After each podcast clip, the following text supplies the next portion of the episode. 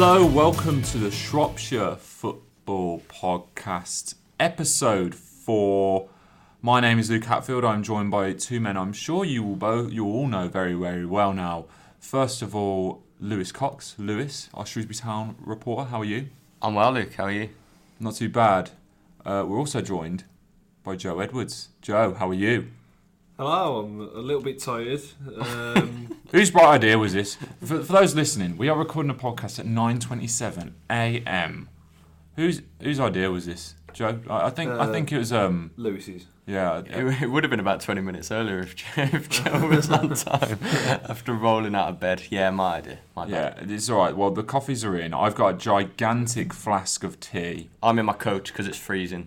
It's still pretty cold. I made this point to me to my mum yesterday while I was on my day off. that I, I- we uh, had a, a trip up uh, to Bloxwich. To anybody who knows Bloxwich, That's not, unfortunate. Not in Shropshire, but you know, I trip up to and I thought, you know, while she's in the jewellers, I'll go in, uh, go and get myself a coffee. And uh, she said, "Well, what are you doing that for?" I said, "Well, you know, since I've worked at the paper, coffee has become an absolute staple of uh, my diet now. It's I didn't, I didn't, I didn't, I didn't particularly like coffee a few years ago, but now I absolutely love it. Spoken like uh, an old hack Yes. fed up with, um, you know. Caffeine. It should be. It should be right next to All- carbohydrates and protein now in, in your daily diet. all the caffeine, all the sugar, and you'll be all right. That's it. I went and viewed a house in Bloxwich and, yeah, swiftly left. I've never been to Bloxwich before. If I was to go, what would I expect? Uh, There was a bowling alley, famous, now shut down. Yeah, shut down. Now. Can't give you much else other than the Um, but, you know, a few, a few. Why was this bowling alley so famous? Uh, It was terrible. It was, yeah, it was like it was falling apart. Famously quite bad. literally. Yeah. Just like the house I went to visit, actually. Oh right, it's a, in, an infamous bowling alley. Yeah, uh, there's a snooker club there as well. Yeah, we'll move on from that because it's Yeah, um yeah. it's it's it's very deep in the Black Country rather than uh, in than the Shire. than tucked into Shropshire. Yeah. Um, one one thing we were talking about before before we came on air today. Um, not sure if any of the listeners will uh, be tuning into this. The circle has, has gripped the Shropshire Star sports desk. It seems. Oh, oh, I'm I'm loving it. Me and my other half, uh, just you know, we uh, we count down to, to ten o'clock every night, and genuinely, I, I loving this concept of a, a show that's I find Yeah, fill the listeners in because not everyone will know what the circle is. Do you, you guys want to give it a quick plug? Yeah. Maybe we can get some sponsorship. yeah. Well, just quickly, I mean, they're all living in a, a big house thing, but in separate rooms, and they can't see each other. They've never met in person, but they're interacting and speaking constantly on the circle, which is a, a social media made up. speaking constant, messaging constantly, just Yeah. just by typing. That's all you can do. They've only got one pic, one profile picture that people can go by, and obviously the names, ages. But There's a lot of lying going it on. It can be this. catfishing, and I I don't know if everyone knows what a catfish is, but uh, yeah, that's when you you make up who you are and you're not really who you say you are. A bit like the three of us. Um, yeah, yeah. uh, and yeah, it's really interesting because there's two or three on there that are just barefaced lying. There's a girl who's probably early twenties pretending to be a sixty-five-year-old bloke. there's um, there's a chap in his twenties who's pre- actually pretending to be his girlfriend, and because of it, he's coming across as very cute to the others. And It's not doing too bad, is he, it? now he's the pop, he's the popular one, or she's the pop. Very, very confusing. Um, and there's there's a, a few people who are kind of being themselves, but a, a little bit differently. There's a chap called Freddie who- who's who's gay, but then he's p- pretending to be straight. Yeah. Um, so yeah, it's it's it's it's quite. Uh, if you're into as unashamedly as myself and Lewis and, and yourself, Luke, if you're into that like kind of Love Island, Big Brother, um, kind of e- easy to watch TV. Can we that- do an hour on this that, that's that's the big thing for me. I, I you know, the, obviously, I guess a few people have been watching The Bodyguard or Oh. or you know Vanity Fair or, or you know things like this. You know, these real grippers, Heavy, heavy these dramas. Those, yeah. Not really for me. They aren't. So I just want something I can kind of Trash. half watch. You know, trash TV. That's that's what I like. We'll have to set up a circle podcast separately, and I'm- yeah, I'm, sure we will get none of the audience who have just tuned into the last three minutes wondering, is this is this podcast about football? I can guarantee it is about football. We're going to talk, start talking about some football. Let's, let's start with Shrewsbury Town. Um, I couldn't believe it, Lewis. They got a win. Wow. Beat Southend. Derek Bish wasn't happy, but I bet you were. Got a win just like I said they were going to, uh, I may add. Um, I mean, I can't be too smug as they've since lost, Yeah. uh, of course, at Scunthorpe, which was hugely deflating. But yeah, obviously a couple of Saturdays ago, uh, home to Southend, and I, I, I think I said on here the last episode, I, I thoroughly expected them to win. Performances were getting better. Um, you know, so close to winning at Pompey, so unlucky, and and yeah, they were just generally starting to come together, gel, play well.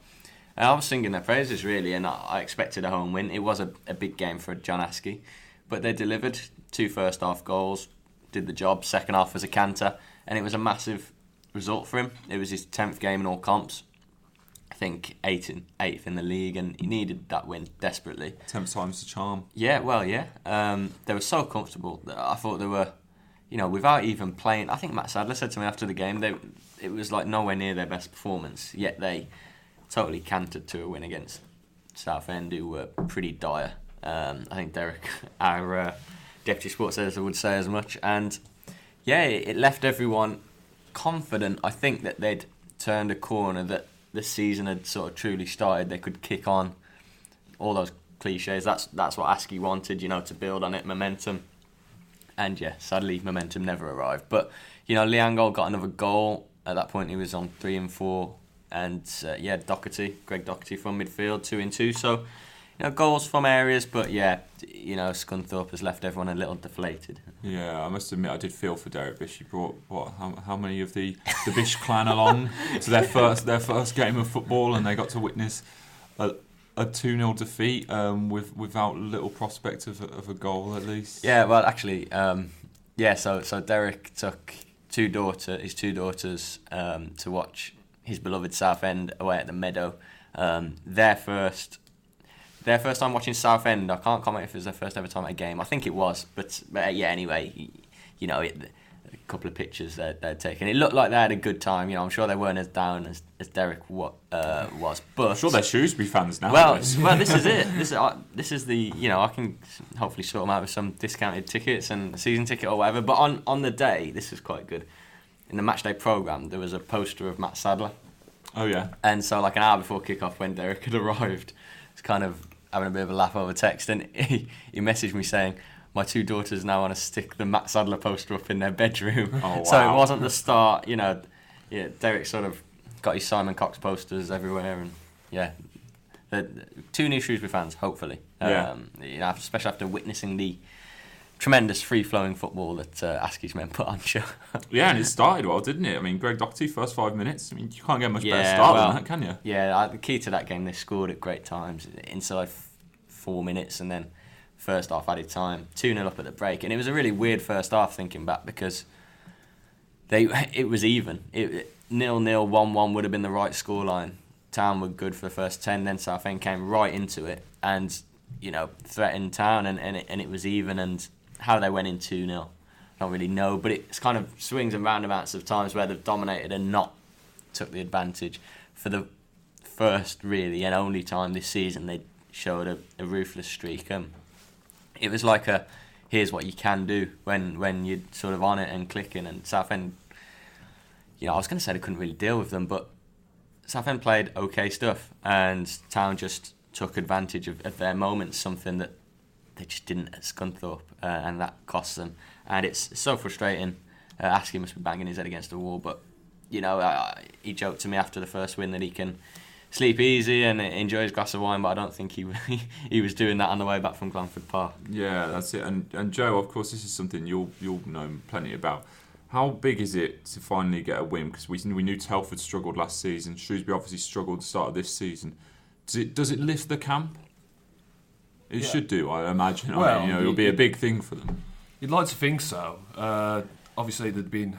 I mean, I'd, I'd done a, a couple of the well, one or two of the town games uh, before that, and it, there, there's still. I know it's ten games, eleven games in there, but there's still there's not a lot of uh, identity. I think is the right word uh, to to the team. There's there's still a lot of people in in positions where you, you're kind of figuring out are they the best fit? Are Mm. There was a, a few players that I liked in, in pre-season that I saw. You know, uh, Fejiri Okenabirhie and uh, Charlie Colkett. who Not seen either uh, since. not seen either since at all, and that- that's been surprising to me. I, especially Okenabirhie. Um, you know, he, he was signed from non-league, uh, started like an house on fire really in pre-season. He was getting a lot of goals, and there was you know whispers around our sports desk at least that this chap could, you know, potentially be Shrewsbury's you know main source of goals Yeah. and um, he hasn't got a look in. And for, you know, he, he was signed, and I thought he'd po- po- possibly be the, the number nine. And I think John Askey's thinking is that he's more of a wide man, but because of Shaun Whalley and Alex Gilliead, he hasn't been playing. Um, but Gilliead is an interesting one. Um, I think Lewis will, will attest to this as well that. He, he shows a lot of quality in flashes. Mm. Um, he's, he's exceptionally quick. Not perhaps like blistering pace, but he, he, he, just, he just covers ground quick. He's quite stridey, um, Yeah. like a gazelle, and and um, he's got he's got fancy footwork as well. But there's times where you're watching him and you think he could, if he you know actually went for it, he could get himself, you know. Seven to ten goals a season and a bucket load of assists. I think it's just a case with him and uh, quite a few other of the Shrewsbury players at the moment. It's having that belief, and um, that obviously that comes from wins, Mm. and that would have that obviously the win against Southend would have helped. But you know this weekend just gone, it's uh, a case of taking a step forward and then taking one back. The Yeah. same back to square one really. Took Yeah. the words right out of my mouth there. I was going to say, is this one step forward, one step back for, for Salah? Just going to add on um, Fejiri.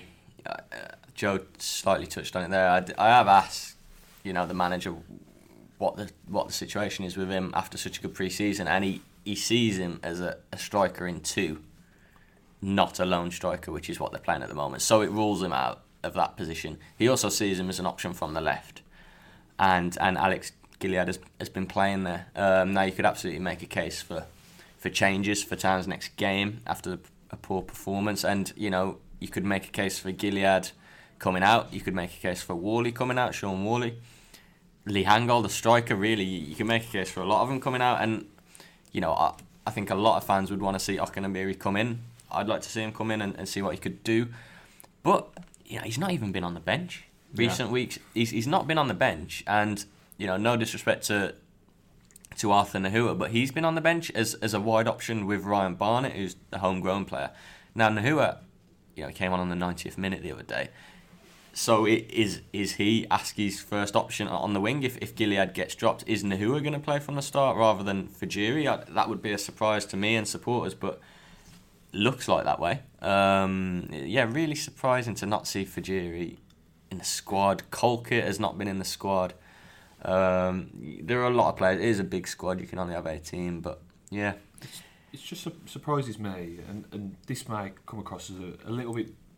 Not, I don't want to come across as too scathing, um, but you often see this, don't you, where players are signed, and then it's said, "Oh, well, he doesn't fit in into the system that Yeah. we want to play," and it's like, "Well, how come he's how come he's been been signed then?" Yeah.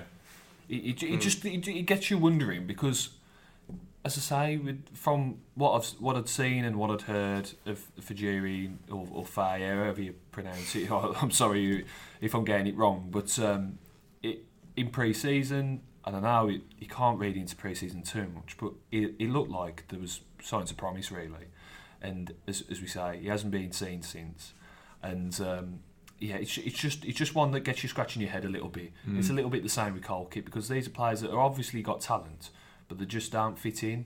And um, you know, Shrewsbury obviously made a lot of signings, and there wasn't going to be room for all of them.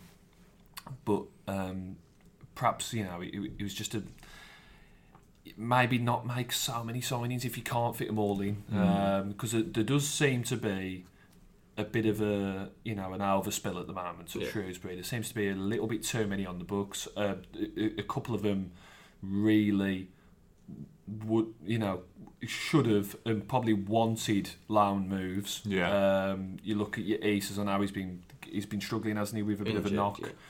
But Gnahoua especially um, could have done with a loan move. Um, fair play to him for getting young lad Shelley out on loan this this um, earlier this week. He, he's gone out to get some games. That's that's good piece of news. I mean, they finally got Jules out as well. He's got that Jules who was just, yeah, you know, as far as I understand, just not not involved, not a part of Askey's thoughts. We, we haven't seen him for, for for so long. He's never played a left competitive off the game team picture, for, wasn't he as well? for well? Town. Yeah, It's never a Um, good sign, that is, no. if you don't make the team no, picture. And well, he was the only one that didn't. Probably says a lot. I'd suggest. Um, but just on it being bloated, you know, new signings: Doug Loft, Hay- Ryan Haynes, Yeah. Kieran Kennedy. Yeah, the latter two are defenders. One of them's missed out every game. You know, there's been times where neither of them have been in the squad. Loft has not been seen. That's No. three new signings that aren't Yeah. even getting the 18. It, I, look, obviously it'll be handy if there are injury and suspensions. It, I I guess it's better to have a squad too big than Yeah. too small. Uh, But then it's keeping them happy, and there was always going to be a period of transition if you make so many like changes. Is, but- Doug, is Doug Loft, you know, and, and Haynes and Kennedy and and Fejiri, you know, Eisa before his injury, are they are they going to be happy at not playing in the 18? Charlie Colkett um, coming in from Chelsea, you know, where you you want a loan to progress, so he's done okay on loan in the league before. Are they going to be happy? Um, well, I'd, I'd be He's from surprised if Chelsea. they. Imagine him to go Yeah. Vitesse Arnhem next season. you, you, Yeah. you want really around a squad of tw- about 21, 22, Yeah. really. And Town have got about, it's got to be, 23, 24, yeah. to, you know, you want, you want that kind of 20 number. Um, Competition, but not so much that it makes they're- it they're just- impossible for some names to get them out of the way. you kind of cast an eye towards January, and you've got to, you can't help but think that there may be a, just a bit of a, you know, a trim round the edges, really. Yeah, I think um, getting ahead of the, the podcast schedule here, Luke. Um, just uh, Saturday's home game of Gillingham. Mm. Um, judging by what John Askey said this week, uh, someone tweeted me this morning actually saying that he's sort of digging himself a hole. That he's been so scathing in his quotes. He said uh, on, on Monday, I think it was, that he, he blamed no leadership at, at Scunthorpe. But Tuesday, he said um, something about not having a willingness to to, to fight and all that, to, to work hard. I think he's gotta or going to possibly f- for the first time, I don't know, maybe look at culling a few, making changes, and you know taking someone out because they haven't done well. Uh, Ryan Haynes started the season and he's gone out for Beckles, but maybe in attacking areas. Uh, Angol's got goals, but he, he's al- goals. yeah, and goals. Yeah, yeah, I quite enjoy that on Twitter. But but when he's he's not in the goals, he didn't offer anything else really at Scunthorpe. I just I was disappointed with Gilliead and Whalley on the wings, and I just think it, the manager said to me before that he's not um, opposed to four four two, and I I don't know. I like packing the midfield. I do. I think four three threes have the advantage on a four four two. I really do, but Scunthorpe beat Town with a four four two the other day, and I. I just think I'd like. I mean, I'd like to see Amadi Holloway in because Joe was impressed with him in pre-season. Joe saw more of Town in pre-season than me, so Joe's seen more of Fejiri than me, Amadi Holloway than me. But Amadi Holloway, uh, one of our double-barreled heroes, yes. um, has come on from the bench a couple of times and just been a presence in the won a header. You know, knocks it down for for Angol. And yeah, they were better when they went 4-4-2 the other other day. Could be harsh in midfield because the central midfielders have certainly we were doing really well before Scunthorpe. I mean, Ollie Norburn, I've been so impressed. Docherty's been in the goals. Anthony Grant, it's been a bit of a phenomenon, really. So, but I just think it's probably, I mean, it's a massive game the weekend, 20th against 21st. And it's a game where Town should be attacking and look to take the. And I just think there's a real possibility for change of faces and possibly a system. I do. Mm. Well, I mean, 20th place, as you said now. Um, is there any serious pressure on John Askey? Um, again, I think the first before the Southend game that they'd won, there were pressure from the stands. Uh, Maybe it's this. Uh, actually, our, our column. Uh, sorry, our our what what word am I trying to use here? Our colleague Matt Maher did a column uh, in the Star this week about uh, fan pressure online and the, the volume of. sup- He's he's a Villa reporter. Matt Maher was getting pelters yesterday. I Right. did feel bad for him. I was going to, I was thinking of jumping in, but I was like, oh, he's, I a, he's, know. he's a Villa reporter, and um, the Villa fans are. Well, you're a Villa fan, Luke, Yeah, but yeah. They're, they're far from pleased, are they, Mr. They're, Bruce? they ain't happy at the moment. and put it that way. But yeah, Matt Maher did a column saying, you know, what what is what defines fan pressure? Is it Twitter and social media? Because it just seems just overly loud and kind of maybe not a true reflection No. of. I, I heard Matt say or Red White said, you know, when it comes into the stadium, Yeah, then you, you- what you of course that's when you you take note. Now, obviously the Meadow crowd, crowd hasn't been as big as last season, but yeah, I didn't really sense that in the stadium yet uh, at all. While there were a number of people on social media, I mean, It's always exacerbated on social Yeah, media. I they- find. they- you get people who wouldn't necessarily speak up face to face, who are behind yeah, computer or, screen. or have been winning. to the games or listened to the games or whatever. Like, uh, you know, they they beat Southend, they went and lost at Scunthorpe, and there was loads of like Askey out nonsense, and it's like, you know. Have, have you been realizing that they've been getting better? You know, Scunthorpe hopefully was a one-off. I don't know.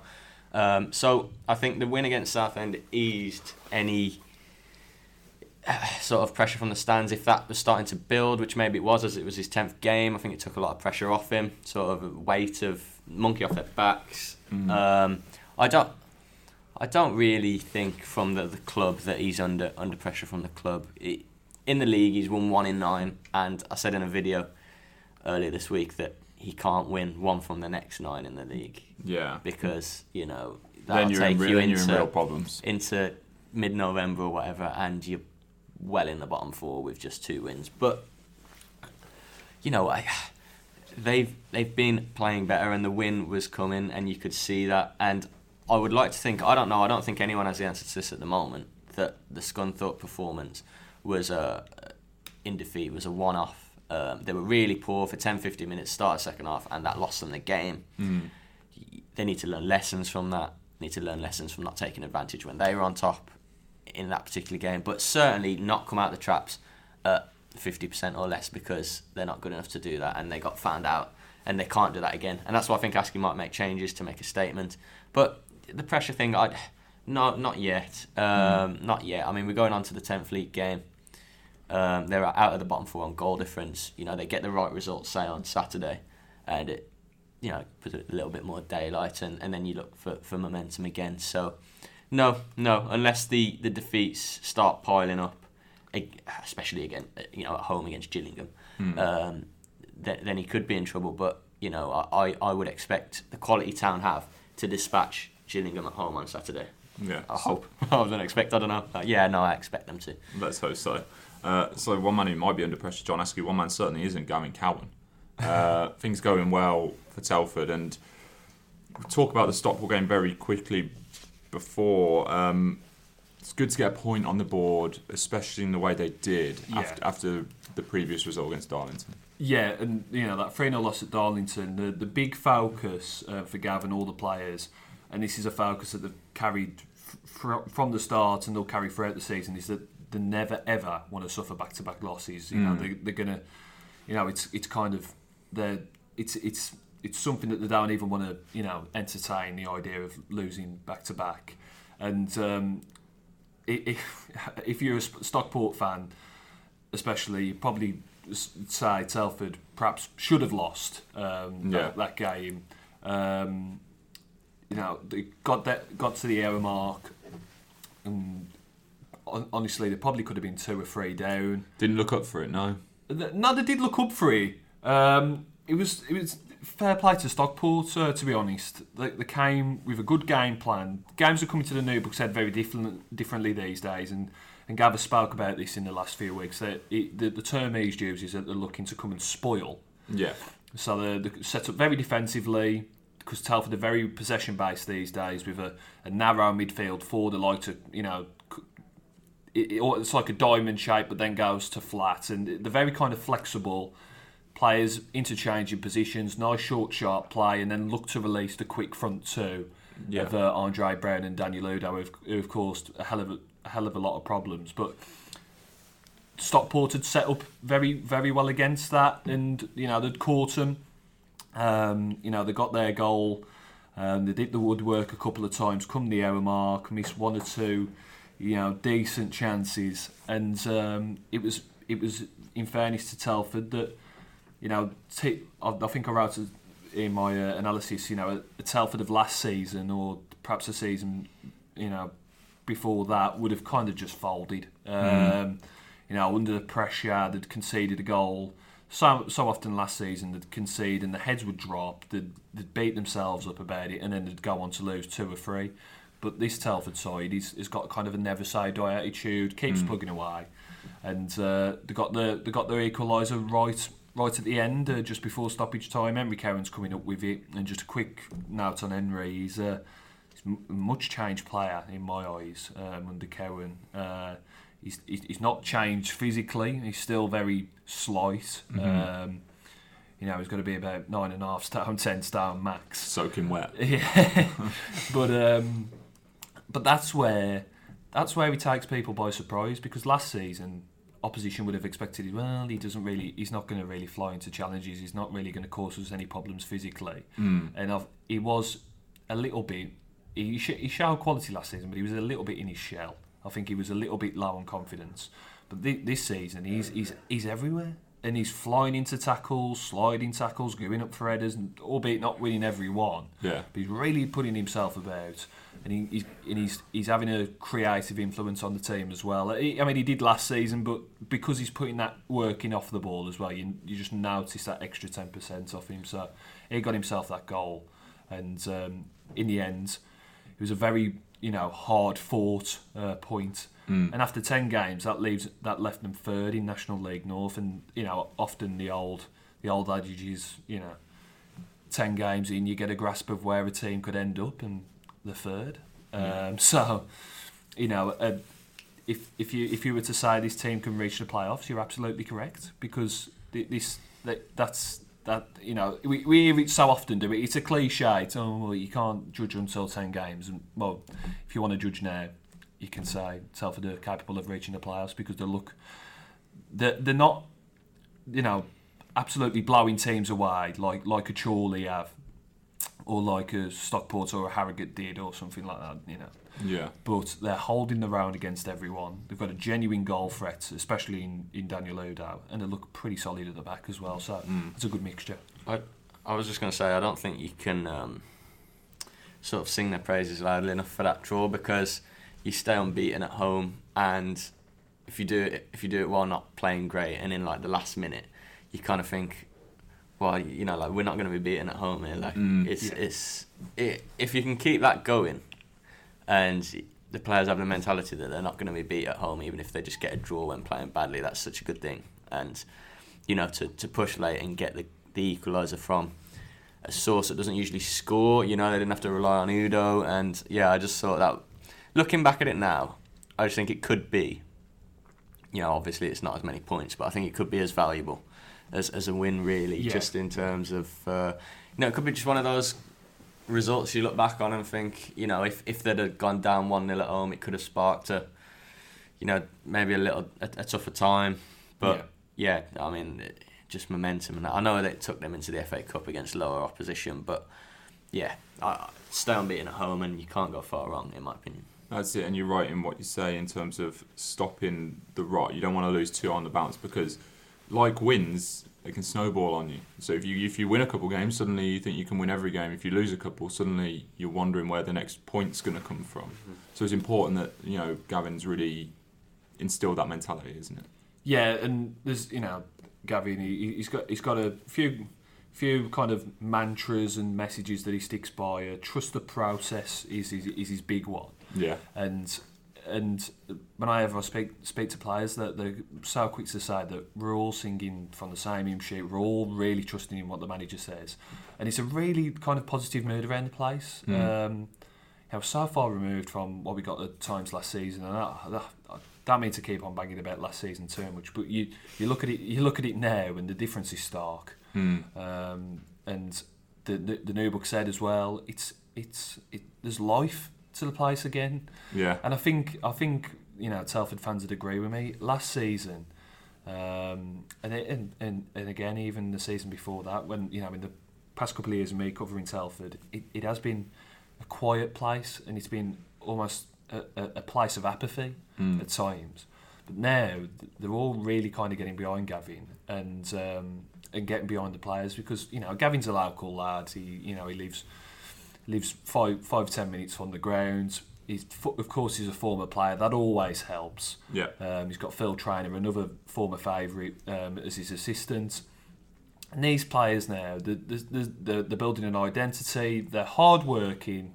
They, you know, give all, give their all, but they've got that just that touch of quality about them as well. And um, it's not a case of just trying hard. That, that they can they can when they're really at it, they can cut teams apart because they have got some talented talented players. One of them talented players, Mr. Udoh, uh, hat trick in the FA Cup. It's not a bad showing from him, was it? Not a bad showing at all. I've actually got a little bit of stick from uh, my colleagues on the sports desk. Um, I've gave him I gave him a ten out of ten rating. Oh, special that. Yeah, um, it's my second ever ten out of ten rating. Who was Uh, who was the first one? uh, Ryan Giles uh, last season. Oh, he wasn't In- bad last in year, the, was he? uh, Giving tens out like hotcakes. Yeah. um, Gosh, You ever given a ten, Lewis? no. No. I can't even remember giving a nine. To be honest. Really? I mean, I don't want it that to me. The season you had last year as Yeah, well. You didn't well- give a single nine. Well, no, possibly a few nines, but maybe I'm too harsh. I don't know. I think I. I don't know. Ratings are a weird one. Yeah, aren't they? the- That- that- I, I, I definitely haven't given a ten, and yeah, they're always subjective, aren't they? And, and no matter what you put, somebody else is going to disagree. Um, but we've just just with Udoh, um, he's, he's got the it, it's it's. I- I've said he's got ice in his veins and he's very cold blooded in front of goal because make him sound like a serial killer. especially when he's got time and he kind of he's got that few seconds to think about it. The keeper rushes out and he, he's just got the blinkers on and there's there's not even a forward that he's going to miss it. He's ju- he just slots it in, nonchalant really. He doesn't even like put any pe- any real power behind. it. He just passes it past the keeper and he's just it just looks so cool and, and collected. Um, but he was just his all-round play against Bedford, and I know Bedford are, are two two divisions below. Um, but you can only really play what's in front of you. And um, it, just from the first 10 minutes, everything that he was touching, I thought, was blo- you know, bloody hell, he's, he's, he's confident today. Um, he really looked, really looked at it. And um, he, he got a hat trick, he got one ruled out for offside, which looked question, questionable, Ah. which that he probably was on. Uh, he got yeah, he got pulled from pillar to post. He, the keeper rushed 25 yards off his line, completely wiped him out, and had he took it past the keeper as he was about to, he would have had an open goal. Keeper gets a yellow. I don't know how. It, Questionable referee. in in, my eyes, it was a red. Um, but if you know, he, he, he got he got kicked and kicked and pulled and pulled, but he kept going and uh, he got himself an hat trick. It's ten goals now in eleven games, and um, that is some going. Um, Marcus Dinanga last season, I was really impressed by. I thought he was, you know, he had the ability to to pla- to enjoy a successful career, and but I've, from what I've seen of Udoh so far, he, he's he looks a more more rounded player than uh, Dinanga was. Um, Dinanga was a little bit raw at times, had a bit of a, a sticky spell in terms of form, but he did bounce back from it. But uh, Udoh, every week, has looked pretty, pretty good. And uh, he's got plenty of goals, and the fans are really getting behind him because they've realised that he's, you know, he's such a such a natural scorer. He's not commonplace in that division. Yeah. he, he's just he looks to me every bit um, a football league player. To be honest. on on our fun Saturday nights, filling Monday's newspaper. Joe and I usually discuss the uh, topics of the day, Yeah. and uh, I said, "When was the last Telford hat trick?" I, I mean, I was trying to think myself. Um, I couldn't really remember. I was wondering if if Joe knew, and he had the audacity to throw in two from the Shropshire Senior Cup. Oh, I'm not having it, Luke. I'm not having it. And I'm not. I'm not trying to dig at this competition, you know. But I, I mean, you know, maybe we should make it Joe's homework to find the last hat trick, other than Dinanga and Jordan Murphy's um, efforts against whoever it was against.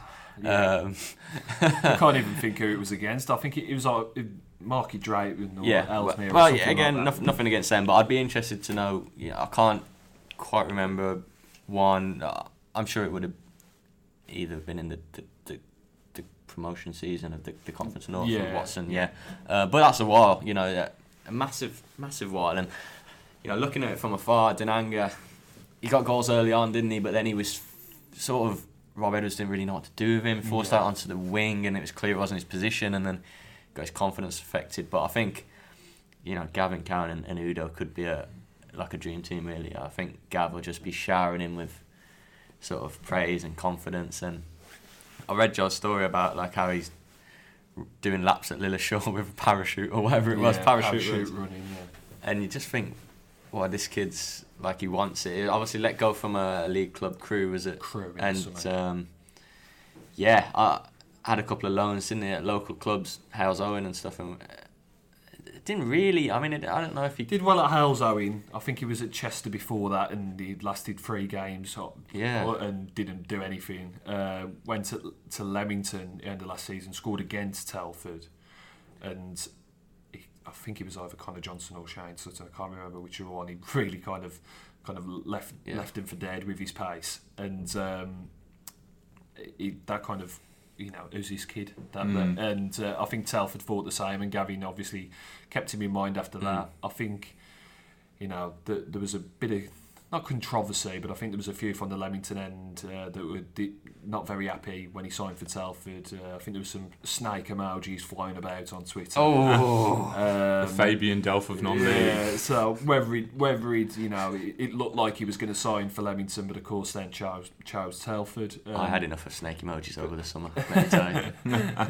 but he's uh, yeah, he's, he's fairly local to Telford. Um, I'm pretty sure he's from the area, and um, it's, it just seems like a perfect fit. Not far from the FA Cup proper. Could we see that happen?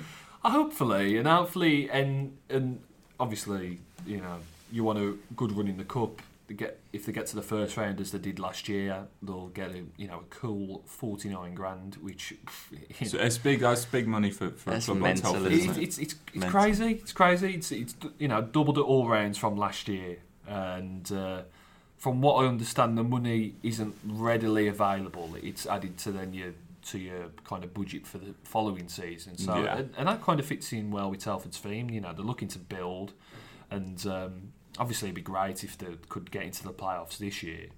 Um, but for for Gavin and for everyone else there, I think it's very much a kind of a project. They're kind of thinking long term, few few years at least. If they had an, an added forty nine grand into the budget for, for next year, that'd be absolutely huge. Um, if you just get to the proper rounds, you want them to kind of show a you know give a better account of themselves because they, they went to Hereford last year in the first round proper and Heref- Hereford at the time were in the division below and they uh, lost 1 0 and it just smacked of a massive missed opportunity in my eyes and uh, they just didn't really ever get going they seemed a bit nervous on the day Hmm. um, if they get to the first round proper this year you know they've got two two more games um, it's either Warrington or uh, Con- Consett Yeah, Consett is correct. Consett. yeah. in in the uh, I mean, I, Joe's off to County Durham. yeah, it, to be honest, I'd uh, in, by, by the time this you know this goes out, we'll probably probably know which one of the two it is. But um, yeah, it's um, you you've got two more games ideally to get to that first round, and you know you're hoping for a league club, aren't you? You're hoping for a league club. You know, a Charlton, uh, uh, either at home or, or, or even away. You know? Wouldn't it be great if they were drawn against each other, Town Oh, it would be Yeah, that that that that would be the that would be the big one. But um, you know, a, a Portsmouth or a Charlton Yeah. or a you know a Bristol Rovers or some someone like that, that'd be uh, that'd be equally as uh, exciting for Telford. Yeah, throw some cameras there as well. That'd be decent. I just thought, Luke, speaking on Udoh, just before we finish on him, just worth mentioning, and I'm not trying to, absolutely not trying to bring the mood down, but I think it's relevant. You know, it's no push to be saying he will be watched already. He will have been watched. Yeah. He will have caught the eye already, won't he? And clubs will be looking, without a doubt. You know, I I mean, I saw yesterday, I saw uh, midfielder from Kidderminster Harriers linked with a load of football league clubs, Mm. Ed, Ed Williams and you know Kiddy. So without a doubt, Udoh will have caught the eye. Yeah, everyone wants a goal scorer, don't they? Everyone everyone is always searching for that, so that somebody to to stick the ball in the back of the net. And- Crewe would probably take him. yeah. Well, like I said that you just look, you look at him, and you just think to yourself, why? Why was he released? And I, I know, I know you kind of get to a point with these players. He's 22 now, and perhaps they gave him a few years, but I don't think he ever really got a crack um, at the first team. And until until you kind of give him a shot, you never know, do you? And Exactly. um, Mhm. maybe it was just worth just giving him a couple of games and then thinking, well, he's not for us. He's got to go somewhere else. But he, he uh, yeah, he, he looks. If he carries on going the way he's, is, he'll he'll end up uh, back in the in the league. Yeah, might be kicking themselves now. Uh, let's talk double barreled strikers. Joe, have we had any movement? Please tell me we've had some movement. We've had zero movement. Um, Oh. I did warn a fortnight ago if we'd had zero movement, I would be borderline suicidal, and I'm feeling pretty down about this. um, There was a, there was an assist though. what was that? Yeah, Yeah. Oh, right, okay. Matthew on, Joe. Barnes Homer got Oh, an of assist. course, yeah, Oh. of course, yeah. Wake up. Of course, yeah. Do you want another coffee? Are we are we going to start issuing half points for assists? That was an idea Um, Lewis Cox issued to me. yeah, go on then. We're struggling, aren't Yeah, we? I mean, go on. That, that that changes the table a little bit then. We'll have to review. We'll have to review all the other goals this season to see if any of the other double barreled strikers have don't got think an assist. been, I no, no. no. Um, so okay, so Matt Barnes Homer is has been get, been getting in the team over for the last few weeks for, for Telford, and Gav's been listening. and and uh, he's been he's been he's been pretty good. And Yeah. he, he's been an option from the bench. Uh, he's a bit of a target man, but he's looked quite sharp. Um, looks a hell of a lot sharper than he did in his spell last year. Uh, he's obviously got good pedigree. He's played for England C. He's you know played for a lot of clubs. He's, he was in as a Ostersund's in um, is it Sweden. Sweden? Yeah, Oh, Played in the league, hasn't he? He's played in the league. Uh, he was at Luton for a Luton, time. Uh, Mackle- Macclesfield. Uh, he, it was Kidderminster about a decade ago where he really kind of turned heads, and that's where that was his springboard. But Yeah, um, yeah, he came on and got the assist for for Henry Cohen's goal against Stockport, and um, he's, he's he's had kind of a chance to impress because of Amari Morgan Smith being out injured with a knee injury. So that's why there's been now movement for for Amari. Um, Quite literally. Uh, Um, actually, Amari Morgan Smith has been doing his rehab with one Chris Skit. yeah, well, Did you see that? He's been doing bits with, with Chris, hasn't he? And he's been doing he's been doing bits with Gav as well Mm. um, at the Cryozone uh, Chambers in uh, Oh, wow. Shrewsbury. Um, I'd love to give them a go. By the way, how cold is it getting them? Like minus eighty or It's something. like my some- car this morning, I don't know about Something, yeah, something ridiculous. Um, yeah, so they've been having a go at that, and I think it's done the trick. Um, I think he should be back, uh, if not this weekend, uh, the weekend after. So, um, yeah, so Amari's still on one. Uh, uh, Matt Barnes Homer now on a half a point Yes. for his assist. Good job, Matt. um, And then the sh- two Shrewsbury lads, uh, um, Aaron Amadi Holloway, we spoke about him, looked decent from the bench, but he's still goalless. And uh, Lenell John Lewis, uh, that goal at, uh, at Charlton. at Charlton, uh, that, that puts him on one as well. So uh, Lenell and uh, Amari are the joint leaders. Uh, Matt Barnes Homer chomping at the bit. In third, Aaron, the basement boy. Uh, it's uh, at fourth. I would like to see Amadi Holloway given a go from the start, and I think he could. He could get up and running, and I think he could storm that table. I think Nice little brace the weekend. Yeah, I think you'd probably look at it and say he's, he's the wild card, isn't he, at this point? Um, but yeah, I mean, not it's it's. I think we said a few weeks ago, didn't we, that they'd like to think between them they'll get you know tw- twenty goals. Uh, Is That that might what be we said? stretching now. Early days. it's Lou. early days. Have and some when, faith. when you've got when you've got one out injured, it's difficult, isn't it? And because of Telford, because of the form of Udoh and Brown, uh, Smith and Barnes Homer have been make, having to make do with substitute appearances, and uh, it, it's it's a little bit different at town. You, you know, you're playing with one striker, and they've got Neither of those two. Yeah. it's uh, neither of those two, so it, it's difficult. But um, yeah, maybe for town, I think for the sake of this um, this segment and for the sake of results, I think get two up front. Just throw Yeah. caution to the wind a little bit because Telford have done the same themselves. Um, albeit the system is a little bit different, so there's not much width uh, to it. It's a narrow midfield for, um, but Town, while they didn't play a, a, an out and out two up front last season, um, John Nolan was quite, was almost a second striker at times. Mm. It's just because there- there's not really a player to kind of bridge that gap at the moment. It's it's neither hit, neither Yeah. kind of a, an attacking two or a, it's it's it's difficult. They haven't really got that player to kind of play that role. Perhaps Docherty kind of has the potential to to Yeah. do it because he likes to get on the end of things, but because of how good he is on the ball, you want him a bit deeper, making things happen. So Mm. um, it's a difficult one, but if yeah, for the sake of this segment, John, if you're listening, Mr. Askey, get to up front. Are Yeah, we doing all competitions in this? I think we've got to, aren't we? Yeah, we've got to. Beggars- beggars can't be choosers, Yeah, I'd, yeah, ima- yeah, yeah, I'd yeah. imagine so. Yeah. Um, remind the listeners, guys, of the two Hall of Famers who made it into our Double Barrel Hall of Fame last week. The sheriff, The Sheriff. the Rosebud Chief. yeah.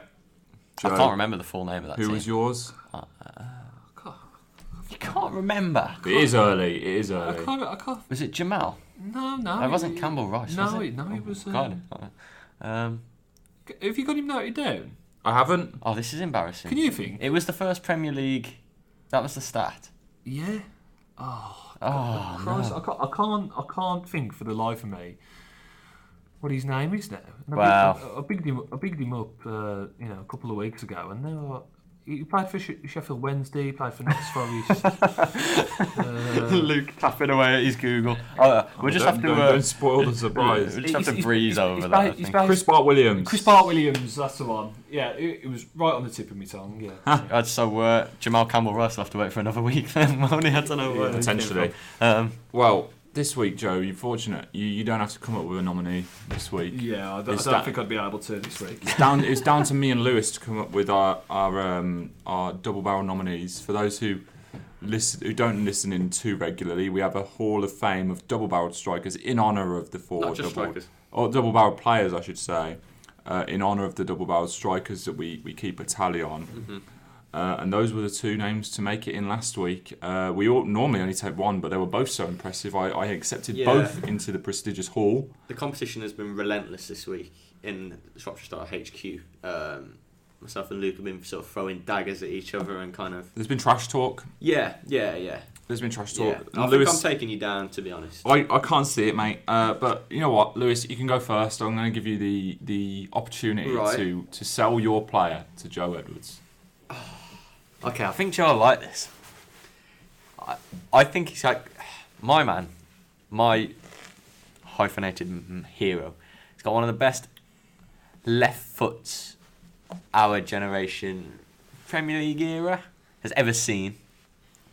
Um, It's a claim that. he's got, he's got an absolute hammer, That's absolute hammer. And no, he's not John Arne Riise. It- No. uh, Thomas Hitzlsperger is not. He's not. Um, he's not. He's not, he's not Yeah, no. He well, he's not. He, he's not English. My my player. He's not British even. He. I. I mean, I'm not going to make you guess, but, but someone that I sort of joined joined his club in in England, top flight, when I think we would have started maybe taking notice of football, and I, I was a big fan of this guy. I'd, I'd actually come across him on a, a computer game, Champ Manager, the Oh, old one, oh, classic. oh, 0304, in my opinion, the best. Playing for his team in in now I want to say Norway, Norway, I believe. No, it might actually be Denmark. But my Somewhere in suggestion, Scandinavia, right? yeah, yeah, yeah. My my suggestion to you, Joe Edwards, is one, Morten Gamst Pedersen. Oh, I'm going to kill him. Ah, I'm going to kill him. Morten Gamst. Do you, do you remember some of his goals? Yeah, I remember. He scored a couple against Villa A when he played for Blackburn. Oh, Um, I, I remember the 6 4. Villa, Villa beat Blackburn 6 4 uh, in the old League Cup. Uh, I can't remember whether it was the Carling Cup or the Worthington Cup. I don't know. They changed the name every, Car- I think it would have been Carling at the time. every bloody year. They change the name He was that cup. so good for on on that Champ Man 0304 when he played for Tromso. I don't know how I remember that. I haven't even googled his name. I just remember he played for that team. He had 20 long shots. That was out of 20. 20 long throws. He was just a and then he came to England and I as like a 10 year old was like I'm ahead of the game here. I mean, you know what I mean? Like uh, but yeah, I just he he he brings back great memories f- for me. So he's my man and I just the, the hammer. Uh, some of those goals. Move over Hitzlsperger. Nah, no way, mate. All right, I'm gonna kill you. I'm gonna kill you. There's no way he's making it into Well, Hall I'm, of Fame. well, I'm not interested no about way. your Rio Coca or Oxlade Chamberlain. No, no, this is kind of- completely. I've gone down a completely different route, right? This guy, British as they come, signed as an apprentice goalkeeper. He was converted into a centre back. Right. How often do you see a keeper converted into an outfield player? This is like Ederson. This is this this this guy was well before his time. Great with the ball at his feet. Played for Southampton, Exeter, Bournemouth, Luton, Plymouth, Bristol City, and Yeovil. Was also listed as England's poshest footballer. He won that award. He was the poshest footballer in England, according to WhereAreTheyNow.com. Managed non-league in Dorset. Now owns a building company in the same part of the country. Has a son who isn't up for the uh, for the double-barreled uh, Hall of Fame. You've been on Wikipedia, ain't you, Luke? I've been researching this guy heavily. Uh, his son, by the way, plays for Bournemouth Poppies FC in the Wessex League. See the research I've gone into here. This man, his name is Forbes Phillipson Masters. Six foot one defender. He's now aged 62. That is a great name. Do you want his full name? Forbes Ernest Phillipson Masters. Yes. Can, Played can, played in the 70s and 80s. did, were you aware of this fellow, or did you have to kind of Google best double barrel names? I, I, I'm a bit suspicious here. No comment. Uh, um, I'm, a, I'm, you know, I've often heard the tales of his, uh, you know, mas- master, masterful performances for, for Bournemouth, wasn't he? Yeah, Yeah. At the, at the back, The, the fact that he's converted goalkeeper. How often do you see a converted goalkeeper? his distribution was second to none, You know, wasn't he? you know who was a converted goalkeeper, by the way? you. No, I, I always played in goal. Ronaldo, the original Ronaldo. Ah. Was it? I heard a story. Apparently, he played in goal before he went up for a corner, scored a goal. Manager thought, once a minute. Can I just dip in here because Morten Gamst Pedersen, at the age of 37, I've just realised 37 is back playing for Tromso. This is incredible. I'm so happy. I mean, you're not going to win, mate. Come on. It's fairy tale stuff. I'm getting into technicalities here. But is Gamst Pedersen a, a double-barreled surname? I'm not entirely sure it is. Oh no. Am I in trouble? Does it have to have a hyphen? Well, to be well, honest, 'cause mate, I- I'm gonna be. I mean, it's not like it's not like he's stuck a. He's not. He's not trying to be cool and stuck his kind of middle net. y- You know, he's not. I'm trying to think of someone who's done that. But you know, he's not just uh, like oh, I'm Dele Alli. I'm just going to call myself Dele. He, that he has got three names. Do you know what I mean? Is Gamst? isn't it like one of the? Sometimes these foreign players you get kind Like of Van in Van Dutch. Persie. Is Van Persie double like, barreled? Because John Arne Riise isn't double barreled, is it really? No. man. You could be. I mean, this is this is the issue, Lewis. If, if right? there's- You got to do your research. If there's any Norwegian listeners that want to correct me, then uh, feel free. But uh, down, because I'm getting down to technicalities, I know, but but but did did Luke even know his hero? It doesn't matter if I knew Um, him. I, I think the fact that he got the poshest footballer award Yeah, that is is just uh, is just. Uh, I'm, I'm obliged to tip my hat in favour of Luke. I think this week it's Knew it. Uh, it's it, uh, look, he's getting well. Just just remind us of his name. Forbes Phillipson Masters. Yeah, yeah. He's that- in. that- that's that's got to be in. Just just on nine alone, to be honest. Devastated. I told you I'd beat you. Devastated. The trash talk throughout throughout the week was well I've worth been it. robbed. robbed. You had- Pedersen is a distant relative of Norwegian musician Paul Waaktaar Savoy, who actually does have a hyphenated. Uh, But he's not a footballer. No, no, no. no. Come on, Lewis, you've lost now. Give it up, mate. Give it up. Let's let's let's uh, let's, let's let's move on because we are, we are pushing to pushing time here now. Uh, quickly talk about TNS. Um, not a bad little run for them recently. It beat Aber- Aberystwyth six 0 before a two 0 win at Llanelli Town. Drew Bala Town nil 0 uh, Topping the Welsh Prem by a point at the moment. Uh, surprise, surprise. Uh, yeah, Got so- a lot of time for some of your pron- pronunciations, Tony. I mean, I'm I'm not Welsh. How would you pronounce it? uh, which which one? Go on. Do it again. Read the teams again. Aberystwyth, Yeah, yeah, correct. correct. Llanelli Town. I think it is. It, Cle- it- Llanelli? It's, it's Llanelli. There's a bit of. There's not. A, s- oh, There's a lot of I'm, I'm phlegm not, I'm- going on I mean, I'm not gonna. I'm. I mean, I'm not gonna get involved My, here. I'm, my I, I granddad don't. used to live in uh, Llanelli. Llanfa. I've uh, been. I've been. So, I've been to Wales three times in my lifetime. You're missing out. Just be trying honest. to be as technical as Joe was in the previous segment. It's That was all. uh, Yeah, yeah, that's fair. lo- lovely, lovely, lovely part of the world. Been to. I've been to Cardiff. I've been. Now you want to get in the been countryside, to. Get up north. been to Mine Gwyneth. You've never had a you- you've never had a weekend trip to Barmouth. Oh, my childhood place. No, mate. Oh, I, I was more of a come West. on. My, my family were a Weston-super-Mare. Come on. Okay. But when I was when I was younger, I used to live in Somerset, so we were right by the seaside Do a, anyway. bit of, do a bit of crabbing in Barmouth, mate. You know. I did that in the summer. Yeah. You, he- you Lewis caught has got crabs the in right term. Barmouth. Uh, you actual crabs. Actual, act- actual crabs of the uh, pincer type. L- Yeah. L- Lewis has got the right idea. Barmouth, mate. Get down there. All right. Well, either way, Well done. TNS doing well. Let's get on to Welly Watch. Welly Watch, Joe. Hit me with it. Right, so at the moment, they're, they're not quite where they'd want to be in, in West Midlands Division 1. Uh, 15th out of 17 teams. Oh.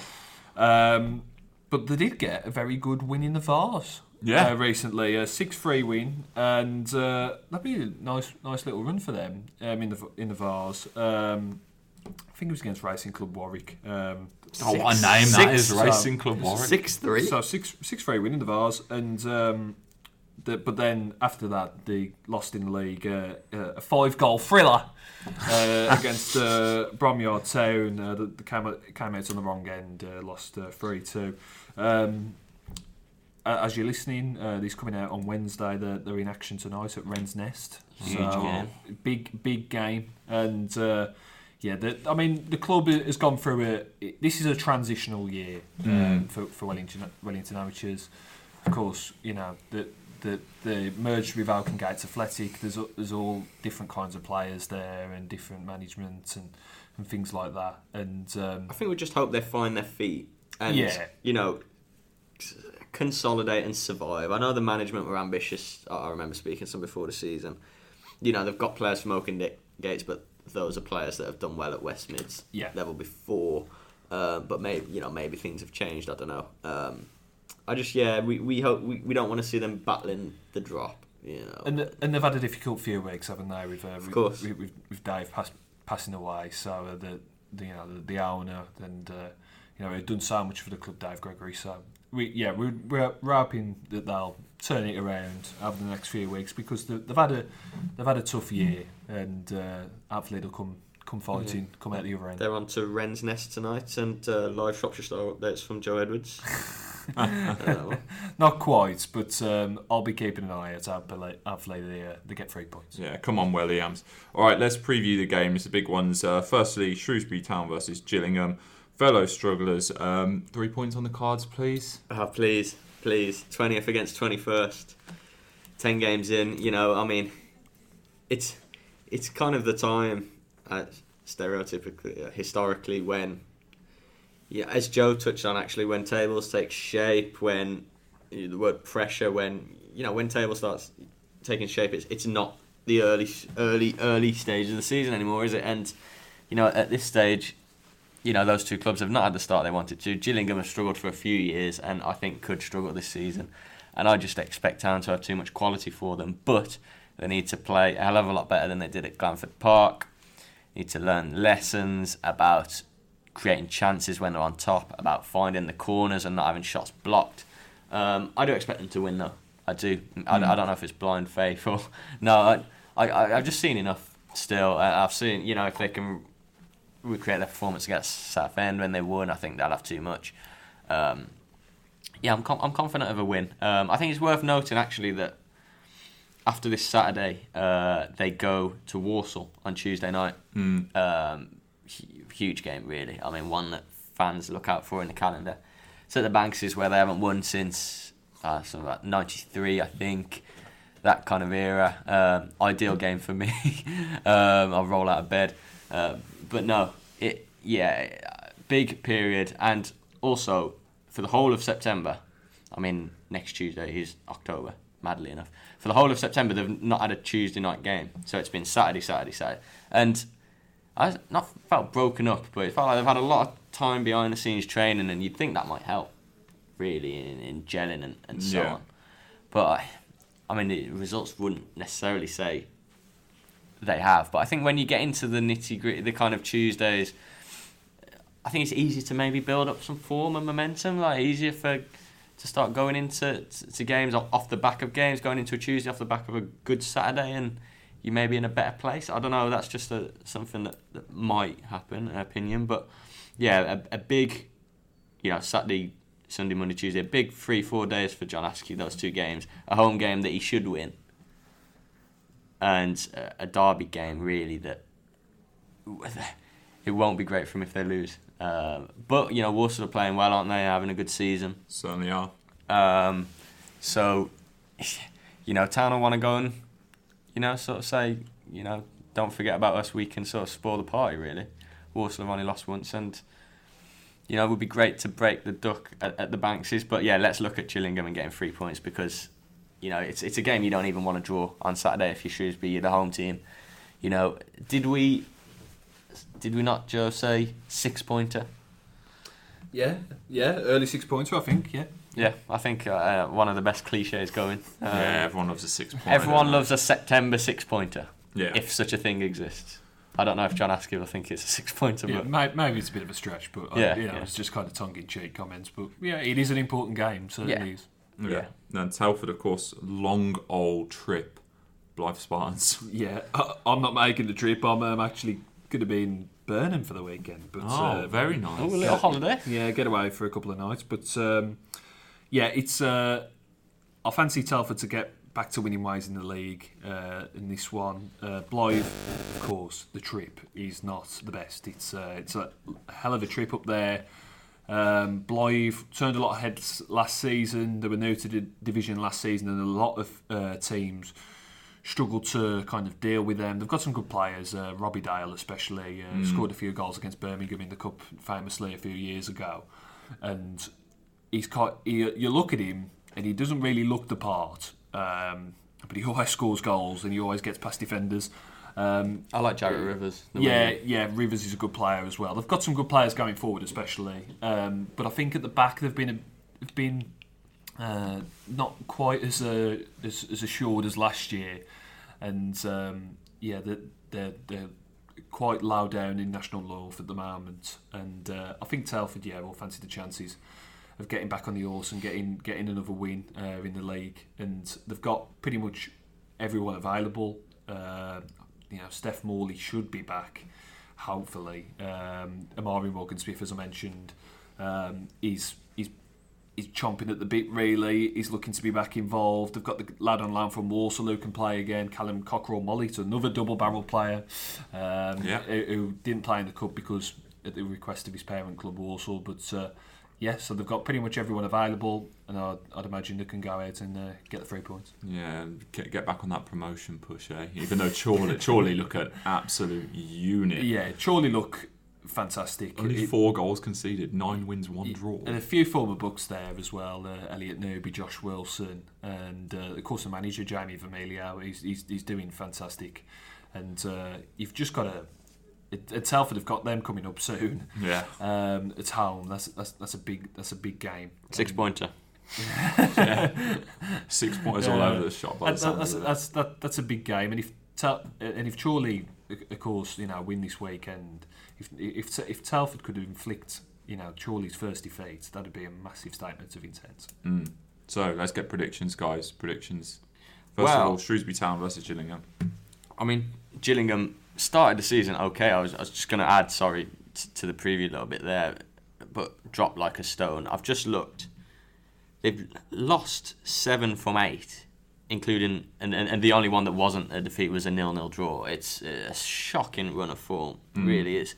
Um, but, you know, I, I, I mean, even before seeing that, I would back town for the win at home, and I think they will win 1 0.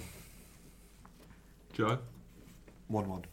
One one. I'm going for two one Shrewsbury. Two one. And Blyth Spartans away.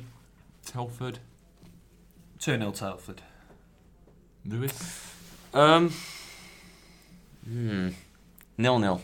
Nil nil. Borefest. Exciting that, isn't it? Nah, sorry. Two 0 Telford. Two 0 Telford. Now before we go, I'm going to ask you both. You uh, you both fancy running a half marathon?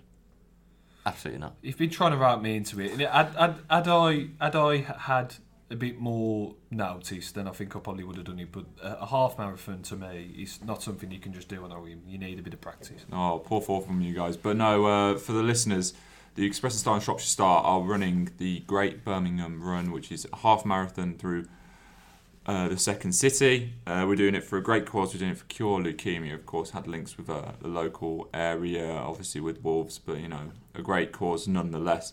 Um, I will be running it. I'm going to drag Joe Edwards along, and I will do my utmost to bring Lewis Lewis Cox along too.